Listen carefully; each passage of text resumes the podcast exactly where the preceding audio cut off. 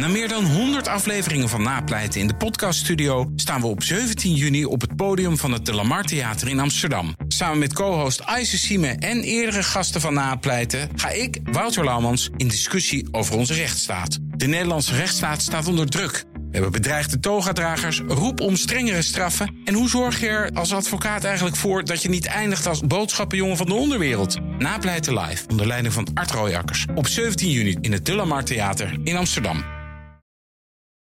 Dit is een podcast van BNR Nieuwsradio. Ja, de technoloog. Welkom bij de technoloog van Herbert Blankenstein en Ben van den Burg. We gaan het hebben over technologie. Dat doen we iedere week. En de impact daarvan op de samenleving. En wat speelt er allemaal in de technologie? En kunnen we dat analyseren? Kunnen we er dieper op ingaan? En vandaag, mooie gast. Maarten Steinboeg. Hij is hoogleraar robotica de TU Eindhoven. Maarten, vandaag willen we het hebben over robots. Ja. En dat is jouw vakgebied. Herbert, jij hebt ook heel veel met robots. Jij bent ook gek op robots. Ja, ik vind het uh, leuk uh, Waarom? en interessant. Waarom? Jeetje, dat spreekt al sinds de jaren 50 tot de verbeelding. Telkens als ik uh, aan robots denk, en dat zullen jullie denk ik, zeker Maarten, ook wel hebben, dan denk ik aan Betsy uit de Jetsons. Ja, precies. De ja. iconische. Bijna een van onze eerste robots die we in de stripverhalen tegenkwamen. Ja, Ja, Maarten, wat is jou, als jij begint met, je hoeft niet nu een uur lang, kan je natuurlijk over de history of robotics, Ja, hoef je niet, ja. maar wa- waar begin jij vaak als je over robots eh. Eh, te vertellen dat wij wereldkampioen zijn met voetballende robots. Juist. Oh, ik dacht meer in de geschiedenis, niet in begint. nee, nee oh, ik dacht dat je gelijk daar. Als ik ga praten over Ja? robots, begin ik eerst te vertellen dat wij nu, 2016, wereldkampioen zijn met robots En die niet voor het voetballen. eerst. Ja. En dat is de derde keer inmiddels dat wij Juist. wereldkampioen zijn. En hoe belangrijk is dat? Eh, ik vind dat heel belangrijk, omdat we van dat spelletje doen ontzettend veel leren voor de zorgrobotica, waar we ook mee bezig zijn. Eh, maar los daarvan is het geweldig leuk om met jonge mensen aan zo'n competitie mee te doen. Want echt in competitie, ja, dan, dan haalt iedereen al, altijd maximaal uit zichzelf wat erin zit. En, en je komt ook heel ver op zo'n toernooi. Hè. De- we zijn dan met een team van twintig man die gewoon dag en nacht zitten te programmeren. En je, je, je maakt de grootste stappen voorwaarts eigenlijk tijdens zo'n toernooi. Ben, eh, nu ga ik jou wat vertellen. Ja. Eh, ik volg dat robotvoetbal al sinds meer dan tien jaar geleden. En ik heb dus meegemaakt dat er eh, ja, in feite vier hulpeloze prullenbakken op dat veld stonden. ja, die elke ja. bal van hun voet lieten springen. Ja. En het mooie is, je, je ziet eh, toen al, maar nu nog steeds, zie je gewoon elk jaar bij het volgende toernooi zie je weer de innovaties. Ja. Dat die dingen Ja. om zich heen leerden kijken en, en de, de- hun medespelers leerden vinden. Ja. En lobs leerden geven. Ja. Echt van die ongelofelijke dingen. En we kunnen nou echt heel mooi overspelen, bijvoorbeeld over hele lange, lange passes. Ja. En spelen jullie 4-4-2 of is het eh, 5-3-2? Hoe, hoe- Dat wisselt, want wij kunnen dat dynamisch aanpassen. Ja, maar er staan er dat is trouwens het veld, 5 vier in tegen de 5. keeper, Ja, ja. vier, eh, vier in een keeper, het is 5 tegen 5. Maar het leuke is dat, dat eigenlijk elk team elk jaar verplicht wordt om na de WK alles te publiceren wat je gedaan hebt. Ja, mooi. En dat betekent dat je dus. eh, Wij waren waren bijvoorbeeld de eerste die, die een bolhandlingmechanisme hadden. Dus wij konden achteruit met de bal dribbelen. Ja. Eh, en het jaar erop ha- hadden bijna alle teams dat gekopieerd van ons. Tuurlijk, Het en dan twee, moet je wel wat nieuws twee- hebben. Ja, twee rubberballetjes, eh, wieltjes waren dat die dan eigenlijk Ja. met de bal meedraaien. En de bal is een gewone voetbal? Ja, is gewoon een voetbal. Ja. Ja. Nee, de- je kan ook in het filmpjes doel staan. bekeken, en en, en, en oh, ja, je wordt gewoon links, rechts. eh Ja. Word je nu gepast door die, door die robots. Dat is echt wel gaaf. Ja. Maar eh, volgens mij vertel je al direct iets wat ik dan essentieel vind. Je zei, die competitie is belangrijk. Ja. Die competitie- maar dan zie ik gelijk van, nee, Maarten, de intrinsieke motivatie van die studenten is belangrijk. Nee, ze hebben competitie nodig. Dan denk ik aan robots. Die hebben geen competitie nodig. Die, die doen wat ze moeten doen, waar, waarvoor ze zijn geprogrammeerd. En dan zie ik gelijk al een verschil met... Ja, dat mensen competitie nodig hebben. Ben ik altijd een beetje, beetje teleurgesteld. dat het moet, hè, dat een mens dat nog nodig Ja, heeft, competitie. Als je ja. doorevalueert als mens, joh, dan vind je het gewoon fijn om te doen. En dan doe je het omdat je het, je bent daarvoor bedoeld. Ja, ja, Dus dat vind ik al gelijk, of... ja. Nou, ik weet niet als ik dan gewoon hier buiten loop, hier in. Amsterdam, eh, op het trottoir, of ik dan bezig ben met of ik hiervoor bedoeld ben. Eh, je bent als mens natuurlijk toch heel primair reagerend. Dus, dus dat even als reactie op. Nou, wij zijn natuurlijk niet, niet eh, een, eh, een soort die, eh, die altijd maar verheven nadenkt waartoe zijn we op aard. Maar dat gezegd hebben, ik heb niet gezegd dat studenten het nodig hebben. Ik heb gezegd dat het enorm stimuleert om dat Oké, te doen. ja. Want, want eigenlijk alle mensen die ik ken, alle jongens en meisjes die techniek gaan studeren en alle studenten bij ons en medewerkers, die hebben een intrinsieke liefde voor ja, nieuwe dingen ontdekken. En die En nieuwsgierigheid. dingen maken waarschijnlijk En ook. maken. En, en die nieuwsgierigheid zorgt ervoor dat we eigenlijk altijd aan het, aan het puzzelen zijn hoe we het volgende probleem oplossen. Als je merkt dat je concurrent even een stapje sneller is, dan is dat extra stimulerend. En Ja. heel gezond, denk ik. Ja. Wat ik wel even graag zou willen doen voor we verder gaan. Ehm, we gaan het hebben over robots. Maar van alles en nog wordt, wordt, wordt robots genoemd. Ja, ja. Dus kun jij voor ons even definiëren wat een robot is? Ja, ja eh, voor mij Voor is een robot, het, ja. het moet bewegen en tastbaar zijn. Dus voor mij is een, is een AI-systeem in, eh, in de computer is geen robot. Dat wordt wel heel vaak een robot genoemd. Als ja. ik bij de KLM-site inlog, dan vraagt er... Am I a robot? En dan moet je een vinkje zetten. Am I, uh, I'm not a robot. Ja. Denk ja, robot, robot. Jij bent ook geen robot, bij wijze van spreken. Maar goed. Ja. Dus, dus voor mij is een robot toch wel iets tastbaars. Ja. Ehm, Dus een algoritme is niet per se. een algoritme robot. SEC is niet een robot, vind ik. Er Nee. moet wel echt mechanica bij zitten. is dat duidelijk. En voor de rest is het dan relatief ruim. Eigenlijk is een robot toch wel een ding wat in ongestructureerde omgevingen zijn werk kan doen. Dus omgevingen die veranderen. Dus een, een machine die de hele dag een beweging maakt die hetzelfde is. Ja. Een, een ASML-weverscanner, om de Ja. allermooiste machine te noemen die Ja. wij in Nederland maken. Is voor mij eigenlijk niet echt een robot. Maar dan wijk je wel af van wat in eh, de Nederlandse samenleving, de Nederlandse Ja. taal, gebruikelijk Ja, is. Want een lasrobot noemen we toch echt een robot. Ja, maar Zien die, is, een robot. maar die is dan nog wel iets vrijer te programmeren. Die loopt dan niet weg.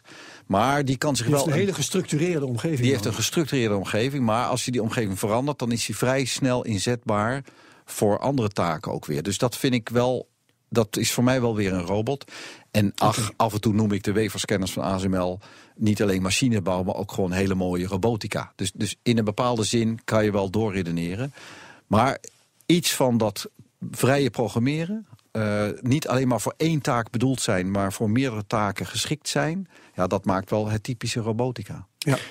Nou ja, mijn dochter doet geneeskunde, dus ik vroeg haar natuurlijk van, eh, nou, wat vind je van, de, dat is een van jouw bedrijfjes, Pre... Precise. Ja, ja, ja, dus de Precise. oogchirurgie-robot. Ja, precies. Mooi. Weet je, Ik keek naar die site en Ja. ik vroeg haar, wat vind je ervan? Ze, ze, en ze vertelde me, ja, ik zie het meer als een tool. Ja. Dus wat je zegt, eh, het is een tool, een, een gereedschapsmiddel. Een hamer kan je ook voor verschillende doeleinden inzetten. Ja, perfect. Helemaal goed.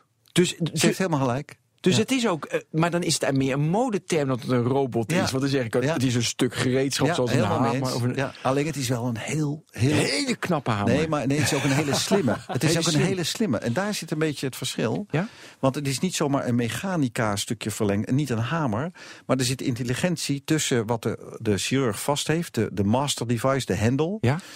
Eh, en het device wat in jouw oog prikt. In dit geval van de oogchirurgie-robot. En daartussen zit een computersysteem. En die kan dus bewerkingen uitvoeren op hoe die chirurg beweegt. Ja, even details, vind ik En, leuk. en wat die chirurg dus kan doen, is dat die chirurg beweegt en een beetje trilt als hij te veel koffie op heeft. Dan kunnen we dat filteren, dat signaal, waardoor de, Gaaf. de slaafrobot die in jouw oog de operatie doet, veel stabieler is. Maar belangrijker nog, veel nauwkeuriger.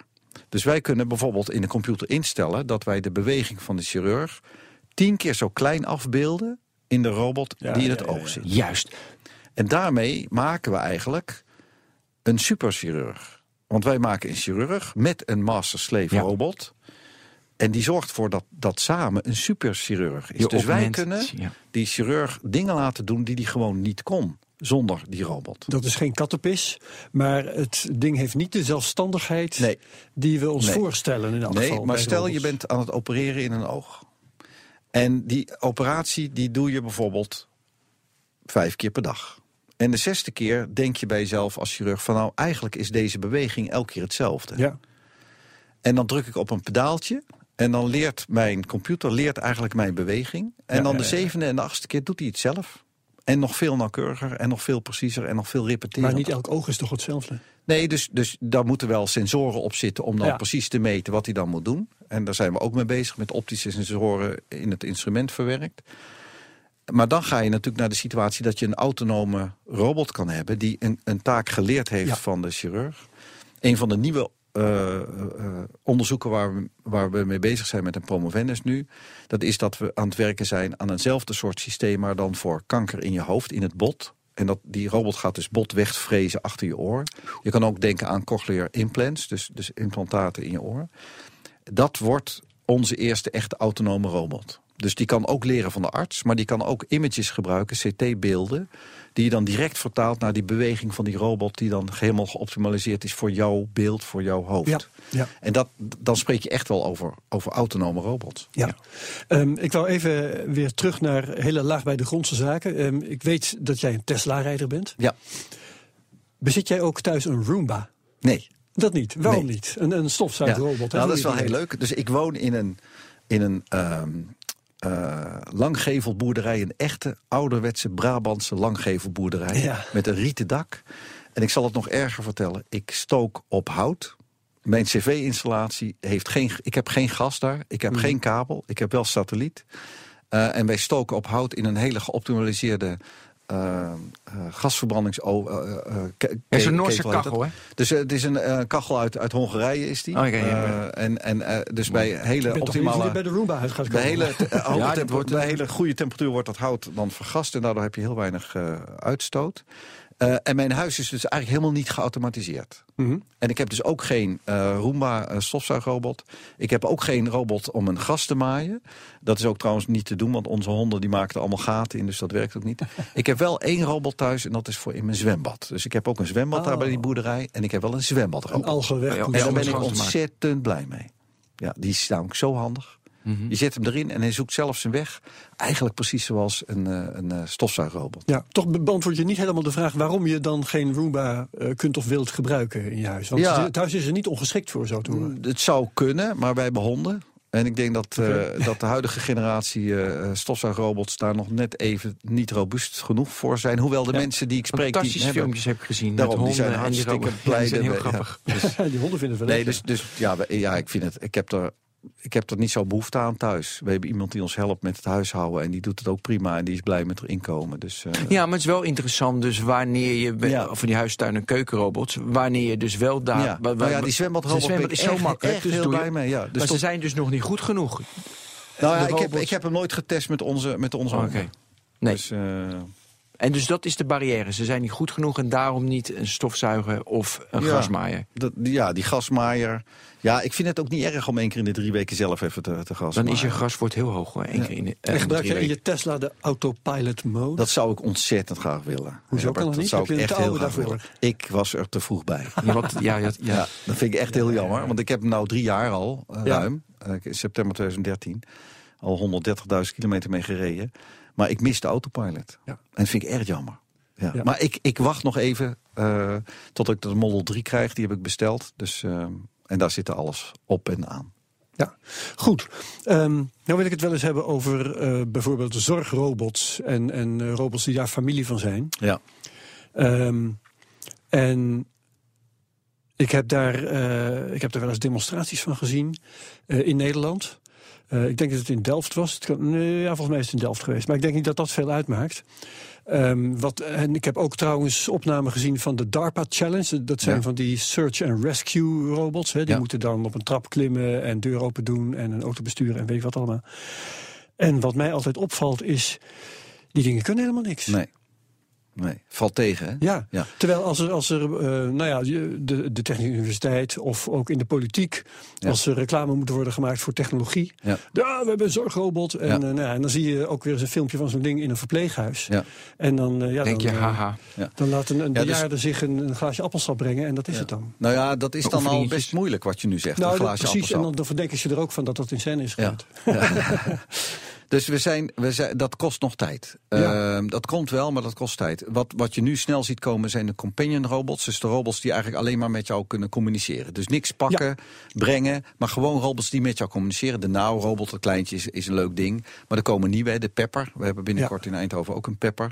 Ehm, geweldige robot, 1,50 meter hoog. Ziet eruit als een, als een beetje een mensje. Hele grote mooie ogen. Als je echt Pepper aankijkt en Pepper kijkt jou aan... dan, dan voel je echt van binnen wat. Ja, serieus? Dat is, ja, dat is echt Ja. wel heel bijzonder, ja. Want ik heb, ik heb daar filmpjes van gezien op YouTube. Het is jammer dat ik daar geen fragment heb. Dat had ik eigenlijk moeten doen. Maar ehm, ik vind het altijd een beetje gênant. Dat een bejaarde dan met zo'n robot praat. Ja.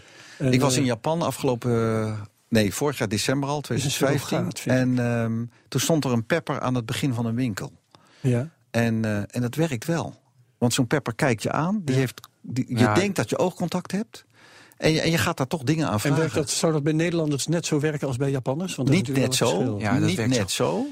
Eh, maar ik denk zeker dat, dat eh, robotica een rol gaat krijgen in onze maatschappij. En de Nou ja, associatie. dit geloof ik ook wel. Ja, en de associatie met, met, met bejaardenzorg, eh, denk ik, wordt onterecht. Ik denk dat we die, die robots gaan we overal zien. Ja, hebben, ik had, ik was Niet alleen in bejaardenzorg bedoel je? Dat bedoel ik. Ja. Maar ik had twee jaar geleden ook een robot, was bij de World Mobile Congress trouwens, en ook zo klein. En uiteindelijk een beetje, ik moest Japans praten spreken, een beetje. En uiteindelijk, ik ga weg en ik aai hem over zijn bol, Ja. alsof ik mijn hond aai. Ja. Dus ik kan me die, die, ja, die, dus die connectie. Maar wat ik interessant vind, want we gingen van de specifieke, weet je, een robot, chirurgie, dus een specifieke functie, maar hij kan wel leren daarin, naar een complete generieke zorgrobot. Ja. En die kunnen nog niet zoveel. De Nee. DARPA die hebben van, moi, valt Ja. tegen. Ja. Hoeveel, eh, dus ik zou dan zeggen, als leek... joh, richt je nou op die specifieke... dat je specifieke functies kan uitvoeren... en dat ga je optimaliseren enzovoorts. Ja. En een zorgrobot, ja, dat is een leuk geintje. En DARPA is een leuk geintje. Maar het gaat om die specifieke functies. Ja. Klopt dit, dat die verhouding er zo moet zijn? Of, of, of moet je beide doen? Ja, je moet beide doen, want we weten dat die, dat die service robotics, die komt eraan. Want wij gaan als, als, als Nederland zeker, en ook Duitsland, Italië, Japan, wij gaan vergrijzen. En service bedoel je eh zorgrobot Bijvoorbeeld in huis? Ja, ja, misschien ook wel een Ja, dus de opgevoerde over. Roomba. Hè? Dus, dus zeg maar, wat is het verschil tussen een, een, een stofzuigrobot waar we eigenlijk wel blij mee zijn, of, of een aantal mensen blij mee zijn, en een robot die wat hoger is en waar twee armpjes of één armpje aan zitten die voor jou iets gaat halen. Dat, die stap is principieel niet groot. Hij is wel groot als je kijkt naar de betaalbaarheid van dat soort te- technologie. En daar zit een beetje het punt. En wij zijn als TU Eindhoven hebben behalve ons voetbalteam hebben we ook ons Amigo-team, onze zorgrobot. Wij doen mee met die At Home League in de, in de wereldwijde wereldkampioenschappen. Wij zijn tweede op de wereldranglijst van die zorgrobotica. Alleen die dingen zijn gewoon echt nog veel te duur. Ja. En hoe komt dat? Eén arm, als ik één arm heb bij een robot, dan heeft hij wel ja, zeven graden van vrijheid. Hè? Dus zijn schouders, zijn elleboog, zijn pols, zijn vingers en, en dan moet je nog een, een kopje. Stel je voor dat jij een, een service robot thuis hebt en die, daar zeg je tegen, haal voor mij een kopje thee. Nou, wat moet die robot dan doen? Die moet dan nadenken, oké, kopje thee. Nou, dan moet ik dus naar de keuken. Dus die moet navigeren naar de keuken. Dan moet hij in de keuken moet hij Ja. dus water opzetten, heet water Ontzettend koken. complexe opdracht. Ongelooflijk. hè? Ongel- en dan mag hij niks morsen en dan weer teruggaan. Dus, dus Ja. je hebt voor één arm al 7 graden van vrijheid. Stel dat je iets met twee armen wil doen, dan heb je 14 graden van vrijheid. Die twee armen zitten op een lijf. Die heeft er tenminste vier. Hè? Dus, dus eh, twee translaties en dan nog eh, rotatie en misschien nog omhoog en omlaag. Dus dan heb je 7 plus 7 is 14 plus 4 is, is 18 graden, vrij, vrijheidsgraden. Graden van vrijheid, die dus allemaal een motortje moeten hebben. Bijgehouden moeten worden, hoe ze En, staan. en code moeten hebben, een computersysteempje lokaal moeten hebben voor de regeling. Dat is gewoon hartstikke duur. En ik denk dat de grote, de grote omwenteling komt pas als zo'n robot zeg maar 5 tot 10.000 euro maximaal kost. Maar Want de dan kosten kan je dalen snel. Dus de, de, Nou over, ja, 10 die- jaar, ja. over 10 jaar kan dat. Die kosten dalen niet zo snel als voorheen met de microelektronica. Want Nee. dit is gewoon een mechanica. Tenminste, hardware. een deel Ja. daarvan is gewoon eh, Ja. scharnieren. Ja, klopt. ja, maar klopt. scharnieren worden toch ook goedkoper gemaakt? Uiteindelijk goedkoper. Dus Zeker. wel. Zeker, maar daar, daar wordt soms ook wel te makkelijk over gedacht. Want stel je haalt een, een, een een pak melk uit de koelkast van een kilo. Ja. Dan moet je zorgen dat jouw robot niet omvalt. Ja. Dus dat kan niet 3D geprint plastic zijn. Hè? Nee. Ja. Dus je moet ook bijhouden hoe zwaar het is wat je oppakt. En hoe ver je het van je En lijf de houdt. constructie van het lijf moet dus zo zijn dat hij daarmee om kan gaan met een kilogram lood Maar in goed, nu Ja. doen we net of de, of de beperking de kosten zijn. Maar de beperking zit toch ook gewoon nog in het kunnen. Absoluut, absoluut. In- We- in- weet je, ja, een van de de, dingen waar wij aan werken in Eindhoven is het volgende. Als wij als mens een kopje pakken, als ik nu hier mijn kopje water pak, dan zie je heel subtiel dat ik mijn, mijn hand en mijn pink op de tafel leg, omdat ik daarmee mijn, mijn arm stabiliseer. En dan ik pak ik het kopje. Ja. Oké. Wij programmeren robots nu nog alsof die in absolute zin precies moet weten... daar staat het kopje op de millimeter en dan gaat hij hem pakken. Wij zijn helemaal niet Je gewend kunt ook om een een robot... breintje in de pols doen dat alleen maar daar naar kijkt. Ja, en, en, en dat hij dan zijn omgeving gebruikt om zelf wat dommer te zijn... en gewoon die arm neer te leggen en dan het kopje op te zoeken, snap je? Mhm, ja, dus, tuurlijk. dus, dus dat soort technieken staan eigenlijk nog in de kinderschoenen. En daar moet dus nog heel veel werk gedaan En wat worden. heb jij nodig om dat nu... Want ik, ik heb gelijk van, man, jongens, miljarden er naartoe. We hebben geld zat. Ja, En eh, wat heb je, heb je dat nodig? Of wat heb je nodig? ja geld helpt natuurlijk altijd. Dat Nee, zou- maar volgens mij... Hm? Hoeveel? Nou, Nee, kijk, ja. ik, ik- vind een mooi voorbeeld. toch weer even die medische robotica. Hè, want daar zijn we ook echt concreet met start-ups Ja, heerlijk, bezig om ja. die naar de, naar de markt te brengen. En daar merk je dat, dat het best moeilijk is om geld te vinden. Waarom? Omdat de terugverdientijd gewoon lang is en ver weg. Want je moet door heel veel procedures en testen heen. Ja. Dus het kost best wel tijd om, om, om daar een verdienmodel te krijgen. Dat geldt ook wel een beetje voor die service robotica. Als je daar nu in investeert, dan heb je misschien over tien jaar dat je geld gaat terugverdienen. En dat is best lang voor heel veel Ja. investeerders. Wat is het op dit moment de meest aantrekkelijke markt voor dit soort dingen? Eh, Moet ik dan denken inderdaad aan die zorg, waar natuurlijk wel geld is, al is het altijd te weinig en zo. Of moet ik dan denken aan bedrijven die misschien wel een leuke robotportier willen, bij wijze van gimmick desnoods? Ja.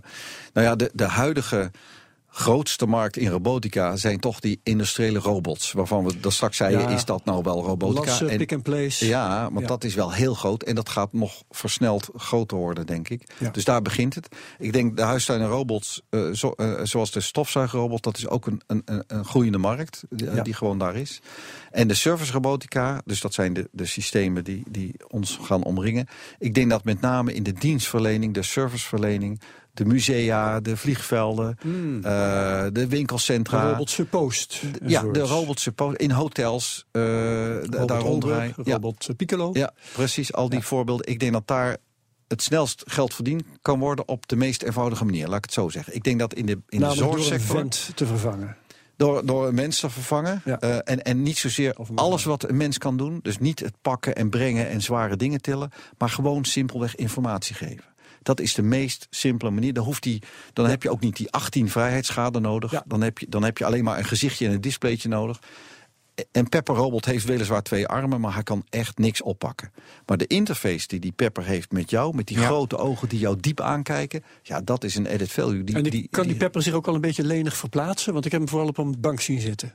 hij, hij kan bewegen, Ja. eh, maar echt over drempels stappen en laat staan een trap nemen, vergeet het maar. Ja. We hadden net eh, heel kort maar, dus daar moet ik Ja. er even dieper op in. Over dat de, de mens daar, daar wat tegen kan. Weet je, of die naar, weet je, als, als die zorgrobots heb ik van, Ja. ja, zorgrobot, ga even weg, even met een mens praten, ik even iemand in de ogen Ja. kijken. Dan kan ik me rationeel voorstellen. Ik gaf net een voorbeeld dat je een robot lief vindt en aardig vindt. Ja. Ik doe- Is daar onderzoek naar waar dat naartoe Ja. gaat? Nou ja, het, enige wat ik weet is dat eh, er is in Engeland een onderzoek gedaan en ik verm- vermoed dat de cijfers voor Nederland hetzelfde zijn. Dat 30% van de volwassenen die slaapt met een knuffel. Wat? Ah, wat lief. Dat is nieuw voor mij. Ja, Nou, 30%, voor mij ook. 30 maken we het van de van volwassenen deze podcast. die slaapt met een knuffel. En dat. Is het een, smart knuffel die connected Nee, is? nee, nee, gewoon. Dat kunnen poppen zijn. En, en, dus je kan je voorstellen, en wij, wij kunnen ons dat allemaal voorstellen, dat wij ons emotioneel kunnen binden met iets levenloos. Iets levenloos kan betekenis voor ons hebben. Een knuffeldier, dat heeft zo snel betekenis voor ons. Ik, ik ga heel vaak, neem ik onze, ons dinosauretje mee, hè, de, de, de, de Pleo dinosaurusrobot. Hè. Dat is de ta- Tamagotchi, maar dan in een robotvormpje. Wij, wij gebruiken dat heel veel als we naar kinderfestivals gaan... om, om kinderen met robotica te laten, eh, te laten ontdekken.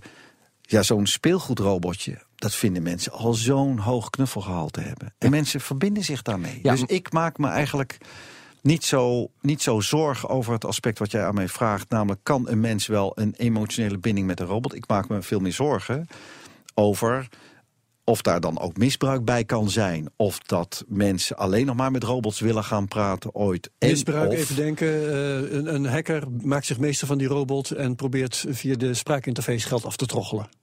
Ik Dat is een eh, prachtige eh, eh, puntje ergens ver weg... Wat, wat, wat, wat een voorbeeld zou kunnen Ja, zijn ja, wat ja. ik bedoel. Maar ik onderbrak je. Nou, dat, gaat, dat maakt niet uit. Maar je kan je ook simpeler dingen voorstellen... dat mensen die eigenlijk begeleiding nodig hebben... dat daarvoor in de plaats een robot komt... die ja, op de verkeerde manier begeleiding geeft aan zo iemand. Zou kunnen, hè, emotioneel. Of dat mensen echt denken, zoals een Second Life... dat een robot iets echt is. Eh, Ja. en, en daar zich in vergissen. ja, of dat, de familie denkt, oma heeft een robot, dus we hoeven niet meer te gaan. Ja, Dat zou ik toch wel triest vinden. Maar dit, dit vind ik essentieel. Want is dat uiteindelijk erg? Nou, ik vind dat laatste voorbeeld, vind ik, ehm, dat, moet je, dat moet je anders framen, denk ik. Want ik denk dat het niet zo is dat robotica leidt tot, tot vereenzaming. Mhm. Ik denk dat robotica juist niet leidt tot vereenzaming. Want ik denk dat het voor heel veel mensen fijn is om een robot als interface te hebben omdat dat, die robot kan ook het gezicht zijn naar de wereld. Want via die robot kan je weer contact hebben met de rest van de wereld. Wij zijn nu allemaal genetwerkt via onze mobiele telefoon. Voor een aantal oudere mensen onder ons is het moeilijk om met een telefoon om te gaan. En zal een robot als maatje eigenlijk een prachtige manier zijn om met de wereld contact te hebben via die robot. Dus ik, ik denk dat er heel veel mogelijkheden zijn om juist Ja. niet te vereenzamen. Ja, met en de familie te laten weten dat het wel leuk zou, zou zijn als ze Ja, weer eens maar kwamen. ook af en toe een berichtje via, hè, wat we nu via Ja. Facebook doen, om dat via de robot uit te wisselen. Kleinkinderen en alles. Ja. Ja. Ja, maar er zijn altijd mensen die zeggen van... ja, het, het intermenselijk contact... Ja. ik kijk jou nu echt expres diep in je ogen... Ja. want dat gaat boven alles. Ja. Ik persoonlijk denk heel van... ja joh, weet je, we evalueren misschien door dat dat echt onzin is. Waarom hechten we daar nog waarde aan? Ik, Ja. Maar goed, misschien is dat... eh, heb ik nu. Ja. Ehm, dus dat is eigenlijk mijn. v- Zit je ook in die lijn, joh? Wat maakt het uit? eh, wat maakt het uit dat intermenselijk contact wordt overtrokken? Dat is niet veel minder belangrijk dan wij denken. Of is dat wel? Ehm, ja, nogmaals, ik wil dat anders framen. Ik denk dat het heel belangrijk is. Maar ik denk ook dat er een ontwikkeling komt waarbij wij accepteren dat we ook emoties hebben met een en-en. systeem. En-en. Zoals de bioscoop en thuis in de film kijken. Het is en en. Right, right, precies. Want ik, ik ben ervan overtuigd dat, dat eh, computersystemen, en dan gaat het echt om de software in een computersysteem, zo slim kunnen worden dat ze zo goed inspelen op onze gevoelens, eh, dat wij daar echt, echt iets aan hebben als mensen om te communiceren met zo'n soort van systeem. Dat ze ons En- ook moeten inspreken of Ja. ons eh, uit de depressie praten. Absoluut. Denk maar aan de film Her. Hè. Dat is natuurlijk een bekend voorbeeld Ja. waarbij een persoon verliefd wordt op de computer. Als je dat ook nog verpakt in een, in een mooi lijf. Ja, wat is daar slecht aan? Ja, Ex Machina, die andere film. Die eh, andere film, hè? prachtige film ook. Zo prachtig, ja. Dus, ja. En, en ja, in de verre toekomst, en dan, dan denken we echt wel even iets verder, hoewel het niet eens in de tijd zoveel verder hoeft te zijn. Als, als je je voorstelt dat wij met onze hersenen verbonden zijn aan de cloud, niet meer via onze interface, via een duim en een, en een mobiele telefoon, maar echt onze cloud is direct verbonden met de cloud. Dus er zit ook een chip dan hier achter in mijn hoofd. Whatever manier. Nee, ik wil echt de Ja, manier weten. ja, want ja. dit wordt altijd, we zijn het- verbonden met nee, de cloud. dat kan een ch- chip zijn. Er, zijn een, er zit gewoon een chip in mijn hoofd. En daarmee, ik denk aan, eh, aan jouw Wikipedia-pagina. En ik zie nu in mijn gedachten komt jouw hele. En Of je kan erop typen in je hoofd. Door, kan- door te denken, ik typ nu dit, komt het. en dan komt het. Ja. Ja, dat is voor mij nog. Ik lees al die singularity dingen natuurlijk. Ja. Maar ik vind nog wel best wel science fiction. Ja, ik ook. Maar de, be- de Maar- eerste, begins, de eerste eh, tekenen daarvan zijn er Zeker, toch wel, hè? Met zeker. gehandicapten die met hun gedachten hun rolstoel Ja. besturen Ja. en zo. Ja. Ja, dus, dus, dus er wordt heel hard aan gewerkt. En het gaat ook niet zozeer om de vraag wanneer het komt en of het komt. Ik vind het veel interessant om na te denken, stel dat het komt. Wat betekent dat dan voor ons als maatschappij en als mensen? En wat betekent dat voor nu, voor ons onderwijs? Moeten wij dan nu al dingen gaan veranderen? Dus stel dat we over, de voorspellingen zijn tussen 2030 en 2040, dat is, dat is maar 20 jaar vanaf nu. Stel dat dat waar wordt. Stel dat, dat ouderdom echt wordt gezien als ziekte en wordt opgelost. Stel dat we oneindig oud zouden kunnen worden. Willen we dat? Ja. Eh, wat betekent dat eventueel? Dus niet meer helemaal robotica, Nee, als ik even... nee, ja, maar Maarten, ik, ik, Nou ja. ja, maar ik wil er even op ingaan. Maar Maarten, Ja. we- ik, ik vind het ook gevaar om het beleid daarop af te stel dat het gebeurt, maar stel dat het niet gebeurt. Hebben we Ja. ons beleid in onderwijs ingesteld? Oh, maar dat gaat zo langzaam. Nee, maar maak oké, kleine stapjes. Ja, oké, maar dan hebben we ons in, en, stel, Ja. en dan gebeurt het niet. Ik vind eigenlijk interessanter Ja.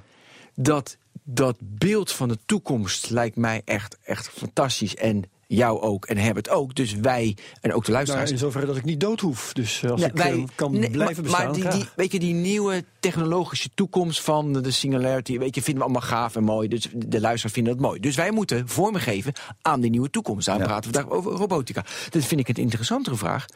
Wat zijn de stappen die je gewoon vandaag, morgen, over één jaar, twee jaar, drie jaar Ja. moet nemen om in die richting, dat het niet gaat gebeuren, ofwel, dat weten we niet, Nee. maar in die richt, in de goede richting te blijven. Nou ja, wat, als, wat voor mij helemaal duidelijk is, dat is voor mij een 100% zekerheid, is dat technologie zich steeds sneller gaat ontwikkelen. En dat is gewoon de wet van Moore. De exponentiële groei van rekenkracht. Dat, Ja. Dit zit aan de basis daarvan. Oh, en ook van het antwoord. En die, al die artikelen laatste jaar dat de wet, van- wet van Mooi een beetje, is afgelo- een beetje afvlakt? Dat is niet waar. Is niet waar? Oké, die artikelen kloppen Dus, dus eh, ik, heb, eh, ik heb recent nog gesproken met de baas van ASML. Eh, en als je naar hun roadmap kijkt, dan kan je ervan uitgaan dat de komende 20 à 25 jaar de wet van morgen gehandhaafd kan blijven. Nou ja, plus dat als eenmaal de zelfs chips de niet... Economist had een heel serieus artikel Ja. uit de wet van Moore afvlakte. Ja. Dus ik, dit, Als eenmaal de niet- chips niet meer kleiner kunnen, dan zijn er nog allerlei andere manieren om Ja. toch nog sneller te rekenen. Ja, dus zeker. ik geloof ook wel dat die wet van Ja. als wet dat we steeds sneller rekenen, dat Ja. die wel is dan. Oké, maar Dat door. wil niet zeggen dat die rekenkracht direct altijd wordt omgezet in veel meer intelligente dingen. Daar kan je allerlei betogen over Heb houden. je andere dingen nodig? Maar als je je voorstelt dat technologie alsmaar sneller gaat, Mhm. eh, dan is de, eh, de potentie daarvan zo groot. En dat gaat ons overal beheersen. In alles wat we doen. In alles wat we Ja, doen. dat weet ik. En dan? In mobiliteit en energie. Nou, dat betekent dat, dat die snelheid van verandering ervoor zorgt dat we eisen gaan stellen aan ons onderwijs. om dus onze jonge mensen op te leiden. zodanig dat ze deel kunnen maken van die nieuwe maatschappij. En dus Ja. ook meer agile zijn en meer sneller kunnen dingen eh, kunnen veranderen. En beter in staat zijn om, om de dingen zo te richten. dat we de echte maatschappelijke problemen oplossen. Jij bent in hart en nieren een technologie-optimist, hè? Ja. als ik het zo hoor. Ja. Want, eh, maar ik zie hebt- ook wel de gevaren. Maar Ja. ik ben wel, ik, bij mij is het glas wel altijd half vol. Ja, je, hebt- je hebt zelf eh, on- ons geattendeerd op blogpostings die je, die hebt geschreven. Ja. En daar zag ik ergens staan: energie wordt gratis. En we blijven gezond. En we worden oneindig oud. Ja. En eh, Ja. we hebben allemaal eh, een inkomen. Ja. De tekenen zoals de maatschappij zich nu ontwikkelen, die wijzen niet echt in die richting, vind Nee. ik. Nee. We, Dus dan is de vraag die Ben net ook al zei: Ja. welke zetten moet je nu doen om Ja. het anders te laten Ja, aflopen? er zijn een aantal dingen die, die, die, eh, waarvan je direct al ziet dat het wel past bij die nieuwe lijn. Bijvoorbeeld al die eh, technologie met eh genmodificatie, waarbij we Ja. in staat zijn om misschien zelfs ja. wel autonome ziektes zoals reuma echt te gaan genezen. Dat is natuurlijk wel heel bijzonder. Dat is wel aan de hand nu. Hè? ja. Ehm, tegelijkertijd zie je dat, dat de kloof tussen arm en rijk groter wordt in de wereld. En je ziet ook Ja. dat, dat de, de aarde als, nat- als natuur, zeg maar, dat we dat aan het verpesten zijn. Dat Ja. zijn twee grote zorgpunten van mij. En dat de zorg eh, voor mensen dat die toevalt aan degenen die, die geld hebben, bijvoorbeeld. Gelukkig niet in alle landen zo. Ja. Ehm, ja, ook in Nederland is dat eh, tot op zekere hoogte zo als het Ja. gaat om bepaalde medicijnen. Ja. Noem maar wat. In, Am- in Amerika is het helemaal zo. Ja, ja dus ik, ik hoop dat, dat, dat we door die dip heen komend toch wel naar die tijd toe gaan waarin dingen beter verdeeld zijn. Omdat er inderdaad ja, technologie dingen mogelijk maakt die, die, die we nu nog als, als raar of als ondenkbaar bestempelen. Maar waarvan ik denk dat het echt wel, wel een, grote rol gaat spelen. Ja. Zoals dat nu wel, we zijn op een heel bijzonder keerpunt in, in de geschiedenis dat zonne-energie nu goedkoper wordt als oliestook. Ja, dat is dat, afgelopen eh, maand zijn we dit punt ge, ge- ge- overgegaan. Dat is wel heel jaar geleden ook niet gedacht hebben. hè? Nee, en de prijsdaling zet nog steeds door. Dus, dus, dus ja, straks komen we in een periode waarin energie eigenlijk relatief goedkoop wordt en heel duurzaam. En dat gaat onze maatschappij wel veranderen, denk ik. Ik hoorde, ik, ik, ik hoor de laatste zes jaar dat we exponentieel groeien. Maar dat hoor ik nu al zes jaar. Wanneer is dat keerpunt? Is dat nu al dat we omhoog knallen? Is dat nu al? Want dat hoor ik al zes jaar. Dus als ik die tijdslijn. Even, eh, omdat mij niet duidelijk is, eh, wat groeit er dan exponentieel? eh, de, de, de, de- dat we de technologie exponentieel. Oké, technologie. Ja. Ja, dus niet Nou, even- economie, maar Ja, in dat- feite is dat al 30 jaar aan, aan- aan de orde. Dus het groeit al 30 jaar. Ja, Exponentieel. Ja. Ja. Maar zitten Ja. we dan in die grafiek, die exponentiële grafiek? Dus waar zitten we dan? ja dan moet je daar- dat boek van Kurzweil eh, lezen. Ja, heb ik gelezen. Oké, dus, oké. ja, dus, dus- dus daarom komt. Nee, maar wat ik altijd. Nee, maar wat ik. Nee, maar wat ik daar. eh, ehm, Het is leuk. positief Dit is, kritisch naar kijk, is Ja. dat ik al van de believers, ik noem het zelfs vaak een kerk, want je moet erin geloven, en ik ben bij al die singularity dingen geweest, ehm, je moet erin geloven, anders doe je niet mee. Nou, en ik geloof, ik zei net, ik ben een protagonist, ik geloof, ja, ik vind het fantastisch. Ja. Alleen, ik noem- hoor nu al zes jaar, we gaan exponentieel groeien. Ik denk, ja, dan zijn we al lang Ja. al heel veel hoog. Ja, nee, maar ik, ik ga elke keer terug naar de wet van Moore. Die geldt al gewoon 35 jaar. En het is heel boeiend om te zien dat jouw mobiele telefoon... Ja, de, de, de 16 jaar technologie. geleden heeft het als de Space. Ja, eh, was het- was de eh, Cray, eh, zit ding. in 1983. Supercomputer. Weet je, dus er Dus zit meer het leuke is dat waarom je, als je dat zo framet, dan betekent dat je eigenlijk al helemaal gewend bent aan het meebewegen met die technologie. Blijkbaar vind jij het normaal dat je met je mobiel, Ik het mobieltje over, over het trottoir loopt en dat jij videostreams real, real-time kan doen. Dat Ja. vind je normaal. Snap jij wel hoe bijzonder dat is, Ben? Ja, Nee, ja, dat is nee, het punt. Dat is het punt. Nee, maar ik verwacht Zes nog- jaar geleden was het ondenkbaar. Ja, maar ik zit hier Ja. niet en denk, oh wat gaaf, wat mooi. Nee, ik zit hier omdat we nog meer willen. Dat we het nog Ja. moeten verfijnen. We hadden Ja, het over robots. precies. Wat je zei, die Precies. zorgrobots, dat dat nog verfijner wordt. En daar moeten we over praten wat daarvoor nodig is. En toen kwam je met onderwijs. Vond ik wel een makkelijke, maar is een van de Nou elementen. ja, ik werk op een universiteit. Ja, dus dus mijn- dus het allerbelangrijkste wat ik doe is jonge mensen opleiden. Ja. Right? Dus, Ja, eh, Ja, maar het begint misschien al wel op de basisscholen. Hè? Want eh, Absoluut, er zijn ja. tegenwoordig veel initiatieven om basisschoolkinderen te leren programmeren. Bijvoorbeeld. Ben je ook iemand die daarvoor is? Ja, absoluut. Ik denk dat, nou, programmeren, eh, daar gaat niet echt om. Maar het gaat wel om dat jonge mensen veel meer in staat zijn om, met, hun, met hun creativiteit iets te doen. Ja. eh, en met techniek dingen te doen. En dat, dat moet veel integraler in het hele onderwijs. Ja, absoluut. Ik wil toch heel graag de anekdote, ik heb hem vaak verteld, maar hier niet, dus daarom vertel ik hem nu. Van Horace Dediu, dus een van mijn eh, helden. Ja. Hij heeft, hij heeft simco.com, allemaal opzoeken. Ehm, en die, het was een lezing en eh, hij vertelde over dat je zijn oma, ik ga hem helemaal uitgebreid vertellen, want we hebben toch de tijd. Zijn oma is uit 1905 en hij zegt als je in 1905 geboren was, als je alleen maar in de auto-industrie zat, joh, met de T-Ford in het begin, je zat wel goed. Hij zegt ik ben uit 1968 en ik heb computer science gedaan, ik ging in de computers, maar ik moest toch in het begin 21ste eeuw moest ik over naar mobiel, want mobiel werd het. Dus ik moest twee Ja. nieuwe technologiestromen. Hij zegt mijn zoon is uit 2005. Hij zegt mijn zoon die moet wel wat 15 eh 20 verschillende, weet je, en eh, neuroscience en hij moet eh, eh, weet je, computers en robotica en Ja. hij moet eh, stamcellen, hij moet wel 5, 6 tot 10 nieuwe technologieën. De- wat voor mensen, wat, hoe moet ik mijn zoon opvoeden? Ja. En toen stopte hij de lezing. Toen was er een vraag uit de zaal. Ja, maar moet hij dan, wat moet hij dan studeren? Wat, wat moet je zoon dan gaan doen? Toen zei hij van, hij moet gewoon Latijn of Grieks gaan studeren. Ja, ja, geweldig. En waarom? Dan leer je de grote mythische verha- verhalen. Ja, en dan ja. ben je flexibel in je, in je hoofd. Dan weet je de overgang en dan leer je die ene computertaal. Weet je. Maar ik vond het wel leuk. Ja. Ik ben heel erg van tech savvy, dus dat je technologie snapt. Ja. Dat je snapt hoe technologie werkt. Ja. Maar ik vond het wel een leuke Ja. anekdote van... Ja. Ja. ook de grote mythische verhalen. Want dan Ja. kan je acteren. Nou, daar zit, daar zit zeker wat in. Ik wil de stelling van Pythagoras blijft, blijft gewoon geldig. A, A kwadraat plus B kwadraat is C kwadraat. Dus, dus dat moeten we blijven leren. En Maar daarvoor, ik ben het er niet mee eens. Oh, Met de de mooi, anekdote is heel mooi. Ja, en die is ik mooi, brengt ja. een glimlach op je gezicht natuurlijk. Bij mij ook. Maar, Echt, ehm? Ja, precies. Eh, Vertel. Ik denk dat jij ook wel, Maarten, eh, nu en dan in je werk te maken hebt met politici... die dus eh, een klassieke opleiding hebben of in elk geval geen beta zijn. Ja, ja. En geen hout snappen van Nee. wat zij doet. Nee. En ik heb als journalist, ben ik later geworden... maar ik heb een opleiding in de natuurkunde. ja. En dankzij dat ben ik een veel bewustere consument... en een veel kritischer journalist. En noem nog maar een paar dingen op. Ja. Dus zo'n exacte opleiding helpt wel... en is echt wel wat handiger in je latere leven dan Latijn. Nou, het statement wat we in Nederland maken is natuurlijk dat we van 2 op 10 naar 4 op 10 gaan. 4 op 10 mensen, eh, jonge mensen die beta of techniek studeren. En, en we zitten nou ergens tussen die 2 op 10 naar 4 op 10.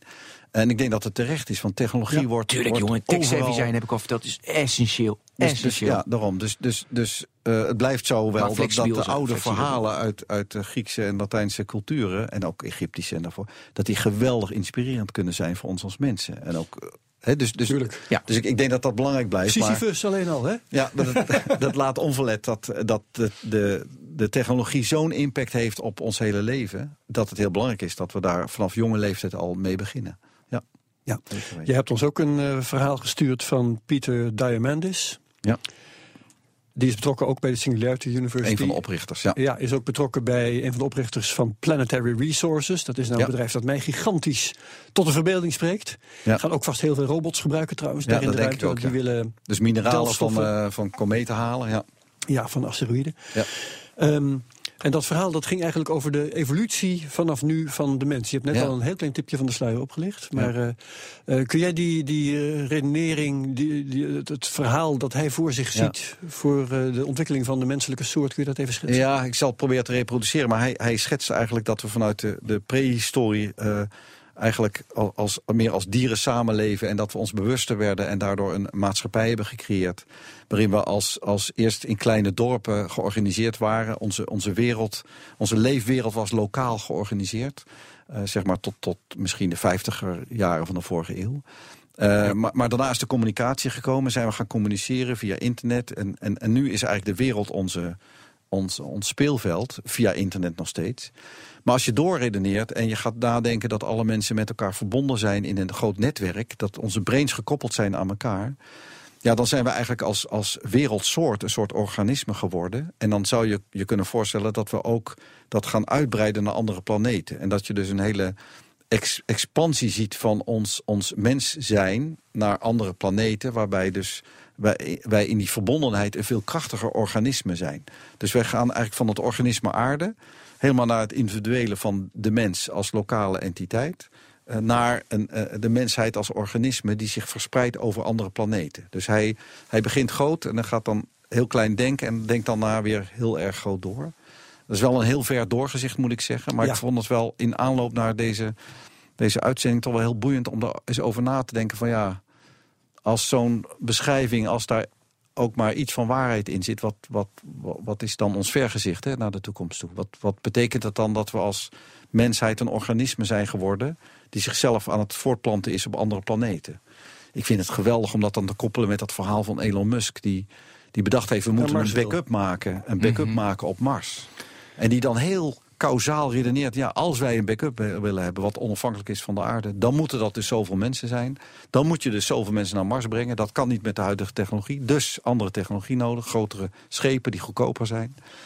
Ja, dat, dat, dat denken in dat soort grote vergezichten, ja, dat, dat lijkt soms heel ver van je af. Ja, En het leuke vind ik daarvan dat het je toch prikkelt om even out of the box te denken. Ja. En en dus dat is, het, dat dat, dus dat is de het- doelstelling daarbij. Dus je moet, dat, dat, doe maakt je. voor me, dat is heel persoonlijk. Dat maakt het voor mezelf intrigerend om erover na te denken. En als ik dan terug na, denk aan de, aan de tijd van vandaag.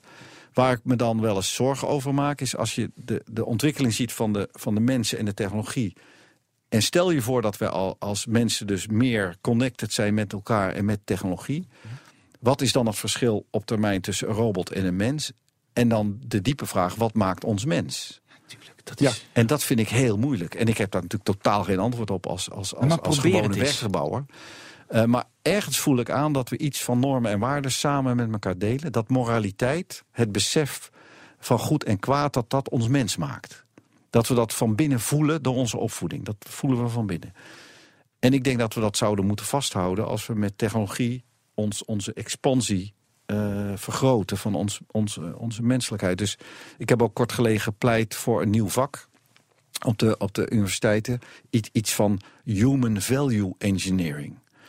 dus hoe kan je de menselijkheid, de menswaardigheid, de moraliteit indesignen in het Ja. technische werk wat we doen. En ik denk met name dat, dat ingenieurs zo'n vak moeten krijgen. Want wij worden allemaal de ontwerpers van die technologie. En wij, wij moeten dus die vraag stellen: wat moeten wij doen met die menselijke waarden en normen op termijn? ja. Er zijn een hele, heleboel dingen die je nou zegt waar Ja. ik op in zou willen gaan. Ik, ik kies ik er even eentje. Oké. Eh, namelijk dat wij ehm, normen delen op het gebied van goed en kwaad. Dat is een van de voorbeelden die jij noemt. Ja. Eh, als ik naar het dagelijkse nieuws kijk, Ja. dan ben ik daar niet zo van overtuigd. Dan denk ik, Ja. zit jij niet in een. eh, ik zit ook in een bubbel, maar zit jij niet in een, een bubbel van hele beschaafde mensen? Ja. Eh, terwijl er elders op de wereld mensen zijn die helemaal niet zoveel last hebben van besef van goed en kwaad. Ik denk dat, dat ik geloof ergens in de goedheid van de mensheid en dat, dat ieder individu die goed en kwaadheid wel weet. Maar dat je door je omgeving enorm gestuurd kan worden, dat weten we allemaal sinds de recente verkiezingen in Amerika. ja. Dus, dus beeldvorming en, en, en informatie, beperkte gekozen informatievoorziening, kan natuurlijk ons menselijk gedrag enorm beïnvloeden. En, dat is denk ik wat er heel veel gebeurt op heel veel plekken. Weet je wat ik denk? En, en daar mag jij dan op schieten. Dat je robots nog makkelijker besef van goed en kwaad kunt bijbrengen dan, dan mensen. Op het moment dat je in staat bent om de menselijke moraliteit in Definiëren? regels te definiëren en in regels te vatten, dan Ja. heb je gelijk. Ja. Ja. Dan heb je gelijk. En, en, en misschien moeten we dat daar dus aan gaan werken. Om dat in onze designs mee te nemen. En je zou dat, dat vak Human Value Engineering kunnen, kunnen noemen. Ja, Ja. maar het, het, het- wa- wat ik zie, dat de. Ja, ik las dat, ik vond het wel grappig dat ze zeggen: ja, die jongens die eh, eigenlijk de techwereld beheersen. De, eh, dus de Big Five, daar komen ze weer: Page Brin en Zuckerberg en eh, Bill Gates Ja. vroeger. En eh, dat zijn ja, die een beetje autisten, een beetje asperge-achtige trekken hebben ze. Ja. Dus die gaan die moraliteit, die gaan ze daardoor inbrengen. Want joh, het is 0 en 1 bij die gasten. En die hebben dat empathisch vermogen. De, de, de compassie voor mensen hebben ze veel minder. Ja, en ik daar vond ben ik niet dat, helemaal met je Oh, eens. gelukkig. Nee, daar ben ik niet met je eens. Ik denk dat, dat, dat, dat autisme iets te maken heeft met het maken, kunnen maken van context van dingen. Maar dat wil helemaal niet zeggen dat je geen compassie hebt voor mensen. Nou, dan ga ik hem anders stellen. ja. Dan ga ik hem anders stellen. Ik denk, we gaan wel echt heel ver in deze podcast. Maar ik denk dat je in de 21ste eeuw. ehm, als je autistische trekjes hebt, is het minder erg. Weet je, in de technologische tijd, 21e eeuw, dan bijvoorbeeld in de 20e eeuw. Dat is zonder meer waar. Nou, dus we Nee, gaan nee, we, ho, ho, niet we dus, evalueren. nee. want dat heeft te maken met dat heel veel interfacing van ons met computers is. Die, Ja? gewoon, die gewoon allemaal geen emotie laat zien, gelukkig. Precies, En, en dus, we evalueren, heerlijk. dus we evalueren naar autisten toe. Dus hoor je zegt wel, hoe gaat de mens eruit zien? Hoe, dan is dus dat is positief als je dus meer autistische trekken krijgt. En joh, ik zet er geen orde op. Ik vind het prima. ja. Want ik ben zelf ook autist. Nee. Ja. Maar weet je, dat, voor sommige Ja. mensen is dat wel van, nou, dat heb ik liever niet. Ja, ik, ik begrijp wat je bedoelt, maar ik... Ik, ik, Ik snap het niet. ik, nou, ik ben het niet helemaal met je Nee, eens. fijn. Kijk, technologie, daar, zit, daar, zit, eh, eh, daar is context begrijpen niet altijd relevant. Omdat de, de, de interface die we hebben met computers... Het, de dingen die de computer ons vertellen... heel duidelijk zijn vaak, gelukkig. En dat is dus voor, voor die, die groep van mensen heel erg fijn... om die informatie te hebben. Het intermenselijk contact is vaak ja, bezoedeld bijna, zou ik willen zeggen... met heel veel eh, lichaamstaal die, die dan niet wordt eh, gesnapt.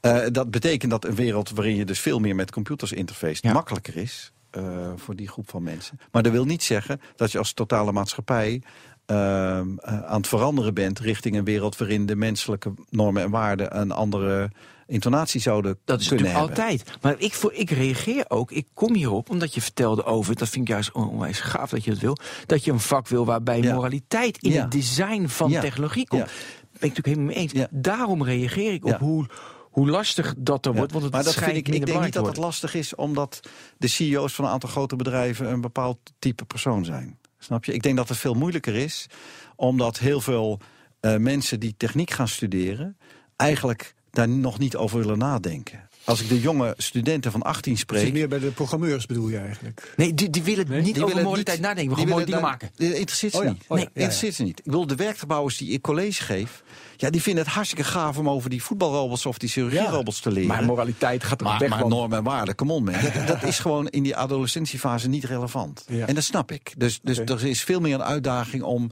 om iedereen mee te nemen. Om, om ze ja, duidelijk te maken dat hun rol in de maatschappij later een cruciale rol Ja, wordt op dit maar vlak. dit is interessant, want ik had een onwijze mooie discussie met een collega van mij. Die zei van, ja, dan ga jij weer met twee andere oude mannen ga je een podcast maken. Ja. En dan gaan jullie vertellen dat de jeugd, weet je, moet moraliteit hebben. Hij zegt, nee, joh, Ben, jij met je oude mannen, jullie zijn oud. Ja. Je moet het aan de jonge mensen vragen. En als zij moraliteit niet belangrijk vinden, Ja. dan is de toekomst dat moraliteit niet belangrijk is. En ik vond dat ook Dat wel wat. Nee, maar dat is een, uit, dat is een uitdagende... Maar dan wil ik Ja. toch wel graag even nog weer dat Latijn en Grieks van jou noemen. Want als je, als je in Japan oud wordt, dan word je, hoe ouder je wordt, eigenlijk gezien als steeds wijzer. Ja, nee, persoonlijk vind ik dat ook. Maar dus ik dus probeer dan, dan mee... zou ik het nee, graag bij- In Nederland wordt je een oude lul. En in Nederland. Ja, Ja.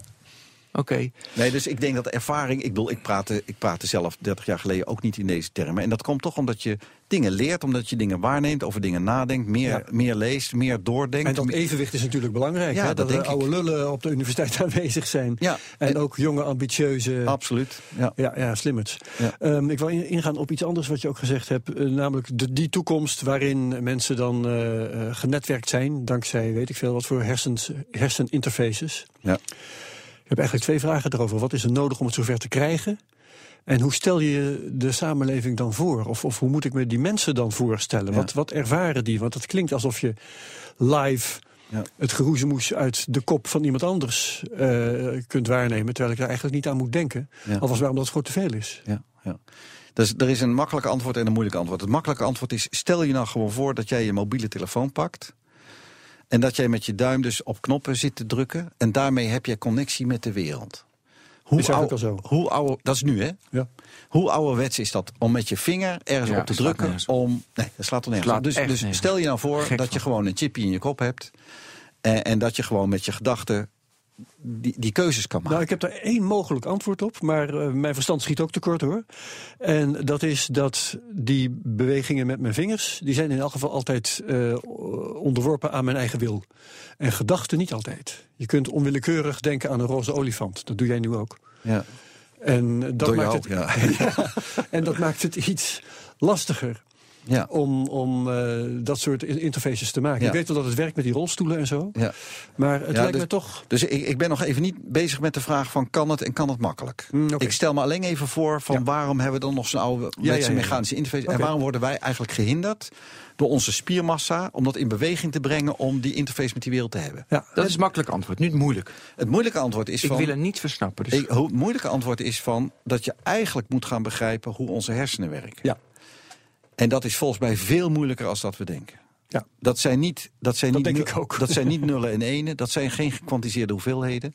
Daar zitten allerlei chemische processen in die een analoge, een analoge schaal hebben. Ja. Dus er is, er is, er is niet eh, aftelbaar, een aftelbare hoeveelheid schakelingen eh, nodig om je hersenen te simuleren, maar een oneindige hoeveelheid, omdat die chemie eh, analoog is. Ja. En ik weet dus niet hoe lang het duurt totdat wij zeg maar 98% van onze hersenen kunnen simuleren en daarmee begrijpen en daarmee dus devices kunnen ontwerpen die echt op een zinvolle manier iets Ja. doen met onze hersenen. Nou, Anders er dan alle- simpelweg je, je, je, je, je verlamde benen aan te sturen, Ja. wat al geweldig is als dat kan trouwens. Nou, ik Maar- wou net zeggen, je hoeft niet alles te begrijpen Nee. van de hersenen om toch nog iets Nee, maar als te je dus die roze, als je die roze olifant voor jou wil vermijden, dan moet je echt wel heel goed snappen hoe het werkt en hoe je dat kan filteren. En hoe, hoe je de mensen zelf de mogelijkheid kan geven om je hersenen heel simpel zo te trainen dat je met die gedachten ook precies doet wat je wil. En, en daarvoor moeten we het zo goed begrijpen. En ik weet niet hoe moeilijk dat is. Ja, ja. Nee, en, en mis- misschien is mijn eh, opmerking ook wel helemaal bezijden de waarheid hoor. Want uiteindelijk, of een piloot zijn stuurknuppel naar rechts of naar links eh, beweegt, dat is aangestuurd door diezelfde vage hersenprocessen. Ja. Eh, iedereen denkt ook wel eens van: Goh, wat zou er nou gebeuren als ik eh, mijn stuur omgooi en tegen die boom Ja. parkeerde? Ja. En je doet het toch meestal niet. Nee, nee, nee. Dus, En nou, eh, eh, eh, gelukkig is het zo dat nu nog die mechanica ertussen zit. En dat kost dus tijd. ja, dat, dat betekent wel dat, iets. oh, dat helpt wel. Ja, ja, Even, even nog Ja. over, over dat stuur, want daar had ik het vandaag nog over. Eigenlijk is dat, dat ook wel een heel mooi domein. hè. We hebben daar vandaag nu nog niet over gesproken, maar auto's worden natuurlijk ook De robots. zelfsturende auto. ja, daar gaan we ook nog over hebben. Ja, ja. Dat is Nou, heel eh, belangrijk. oh, dat staat op jullie lijstje. Oké, Ja, nee, nee, daar wil ik graag nee. iets over zeggen. Dus, nee, eh, ik wil eerst even ja. over, dat, eh, over dat opzoeken. Het valt me op Ja. dat eh, zeg maar vijf jaar geleden, als ik iets bekeek, zocht ik nooit op van Wikipedia iets van El. van zeg maar Fidel Castro, ik keek onlangs een documentaire over Cuba. Zocht ik niet op Wikipedia of Fidel Castro wat is geschiedenis. Maar nu ben constant aan het zoeken dan. Een beetje met mijn telefoon dus daar moest ik gaan Ja, denken van... oké, hoe zat het precies? Ik wil extra informatie, want dat is dus saai en te traag. Extra in- informatie. Ik weet niet of dat een verbetering is. Het is gek, hè? Ik doe het nu echt bijna alles wat ik bekijk, doe ik dat. even zoekje, ja.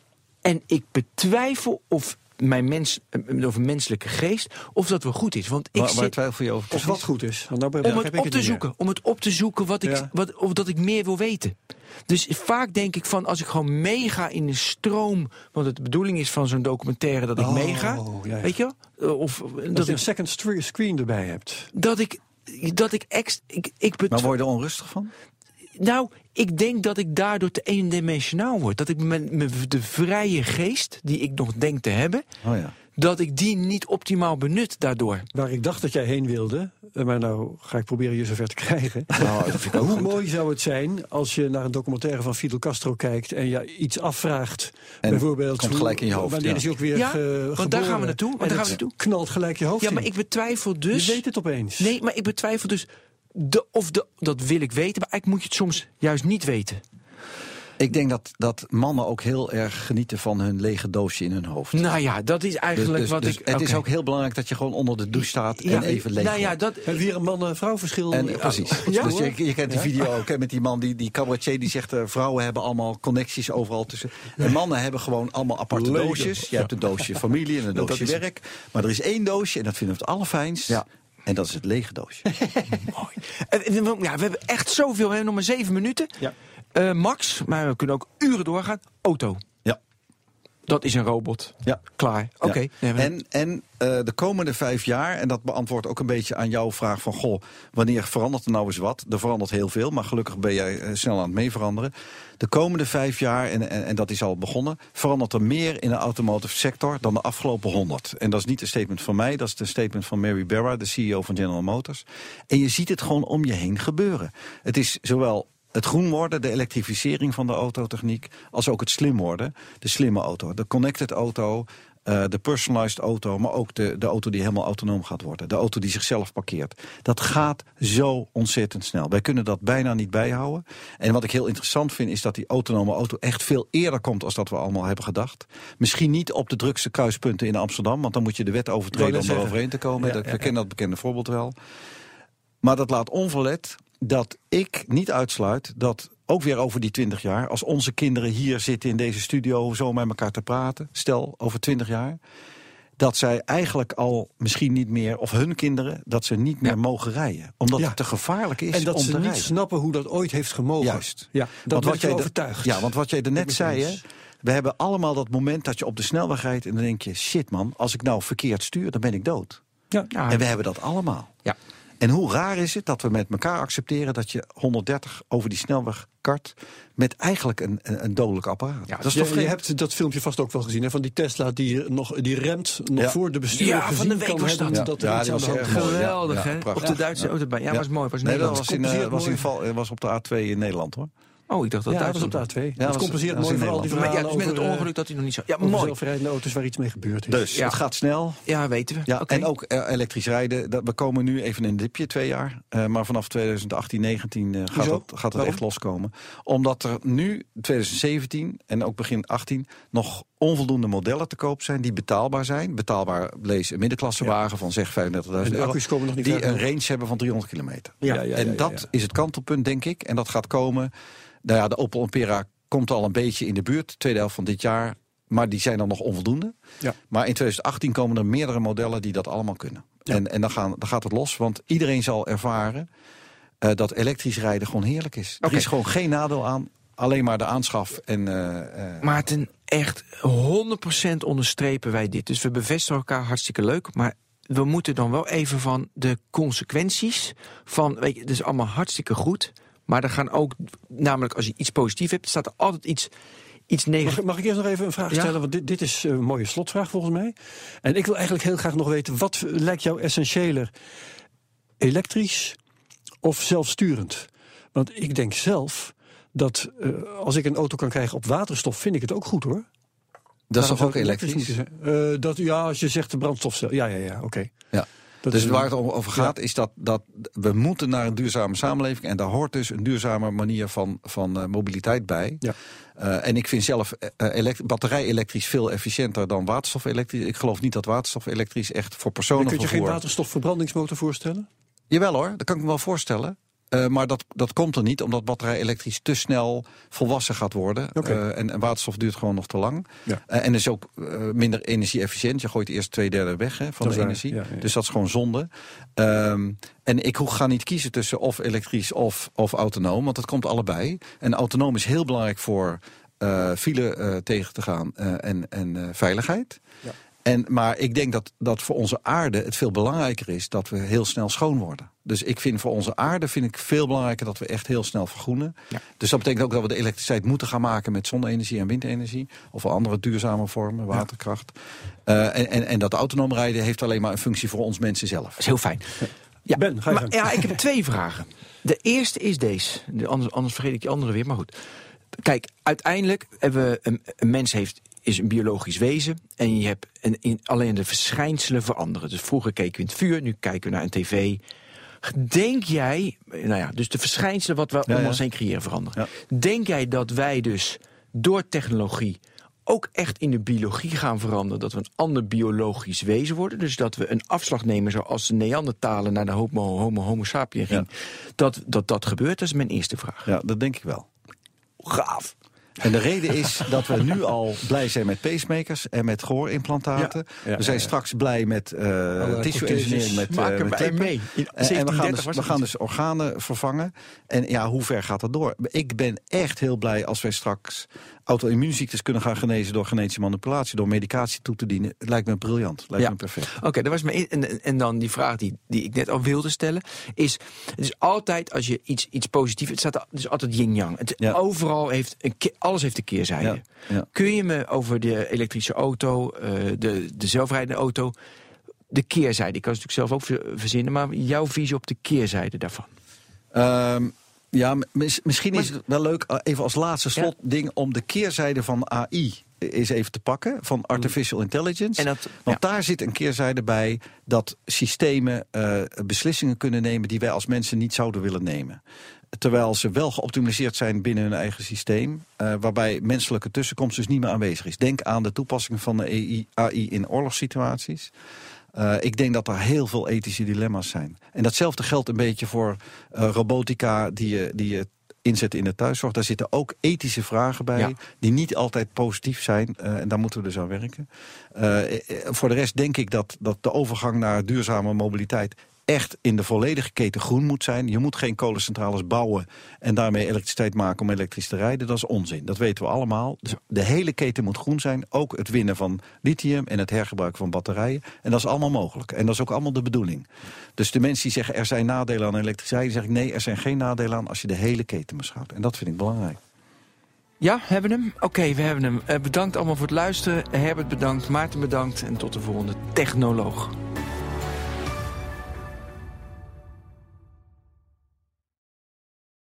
Ook Liesbeth Staats vind je in de BNR-app. Ja, heel handig. Luister live naar Kees en mij tijdens de Daily Move. Dan blijf je ook gelijk op de hoogte van breaking news en het laatste zakelijke nieuws. En daar vind je ook alle BNR-podcasts, waaronder de Perestrooikast. Download nu de gratis BNR-app en blijf scherp.